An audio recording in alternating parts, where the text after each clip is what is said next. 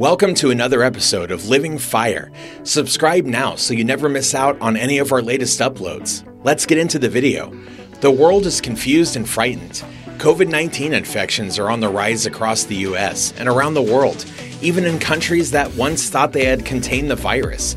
The outlook for the next year is at best uncertain. Countries are rushing to produce and distribute vaccines at breakneck speeds, some opting to bypass critical phase trials. Meanwhile, unemployment numbers remain dizzyingly high, even as the US stock market continues to defy gravity. We're headed into a global depression, a period of economic misery that few living people have experienced. We're not talking about Hoovervilles. Today, the US and most of the world have a sturdy middle class. We have social safety nets that didn't exist nine decades ago. Fortunately, that's true even for developing countries. Most governments today accept a deep economic interdependence among nations, created by decades of trade and investment globalization. But those expecting a so called V shaped economic recovery, a scenario in which vaccine makers conquer COVID 19 and everybody goes straight back to work, or even a smooth and steady long term bounce back, like the one that followed the global financial crisis a decade ago, they're going to be disappointed. Let's start with the word depression.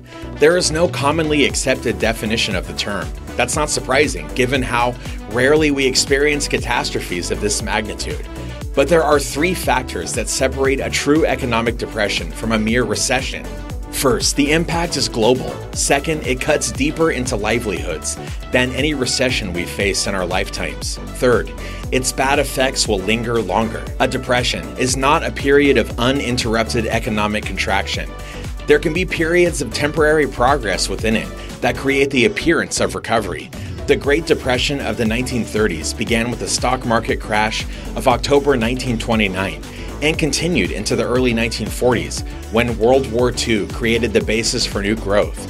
That period included two separate economic drops. First, from 1929 to 1933, and then again from May 1937 into 1938. As in the 1930s, we're likely to see moments of expansion in this period of depression. Depressions don't just generate ugly stats and send buyers and sellers into hibernation. They change the way we live. The Great Recession created very little lasting change. Some elected leaders around the world now speak more often about wealth inequality, but few have done much to address it. Large segments of society, particularly people who weren't already on the verge of retirement, were able to hunker down and later return to the same approach to saving and investing they practiced before the crisis. They were rewarded with a period of solid, long lasting recovery. That's very different from the current crisis. COVID 19 fears will bring lasting changes to public attitudes toward all activities that involve crowds of people and how we work on a daily basis. It will also permanently change America's competitive position in the world and raise profound uncertainty about US China relations going forward. In addition, political dysfunction in the US and around the world is more severe than in 2008 2009. As the financial crisis took hold, there was no debate among Democrats and Republicans about whether the emergency was real. In 2020, there is little consensus on what to do and how to do it. Return to our definition of an economic depression. First, the current slowdown is without doubt global. Most post war US recessions have limited their worst effects to the domestic economy, but most were the result of domestic inflation or a tightening of national credit markets. Well, that's not the case with COVID 19 and the current global slowdown. This is a synchronized crisis and just as the relentless rise of China over the past four decades has lifted many boats in richer and poorer countries alike, slowdowns in China, the US, and Europe will have global impact on our globalized world. This coronavirus has ravaged every major economy in the world. Its impact is felt everywhere. Social safety nets are now being tested as never before. Some will break. Healthcare systems, particularly in poorer countries, are already buckling under the strain. As they struggle to cope with the human toll of this slowdown, governments will default on debt. For all these reasons, middle income and developing countries are especially vulnerable. But the debt burdens and likelihood of defaults will pressure the entire global financial system.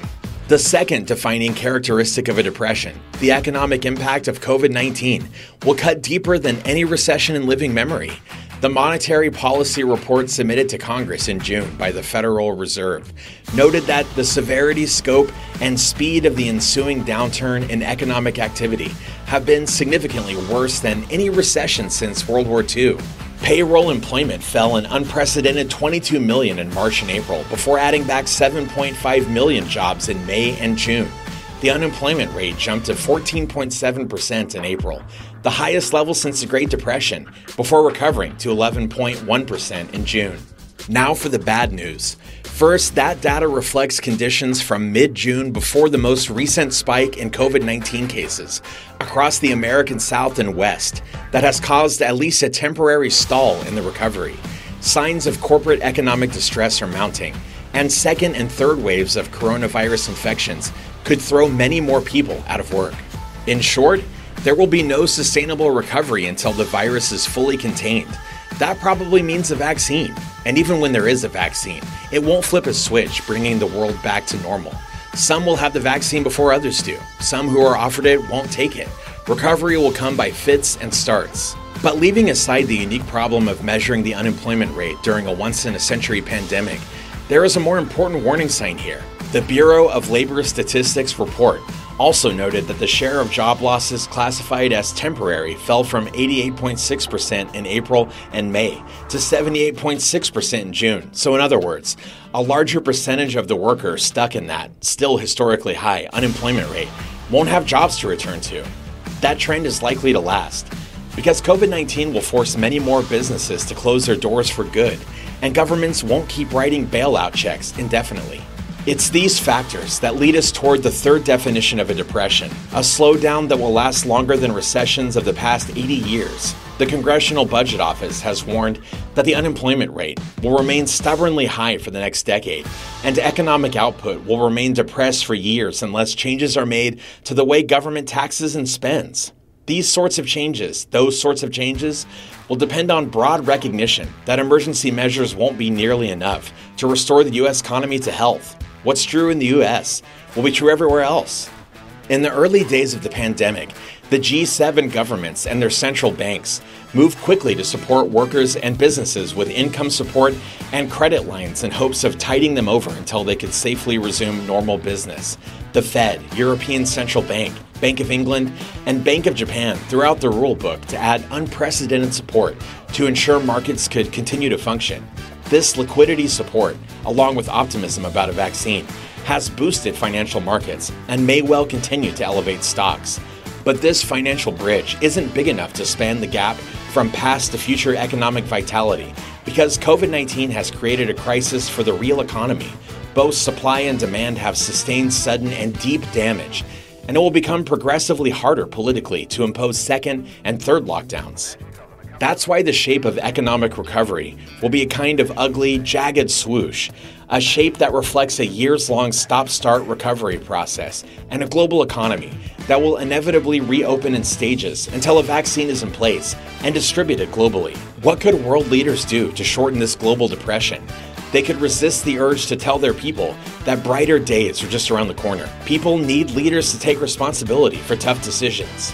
From a practical standpoint, Governments could do more to coordinate virus containment plans, but they could also prepare for the need to help the poorest and hardest hit countries avoid the worst of the virus and the economic contraction by investing the sums needed to keep these countries on their feet.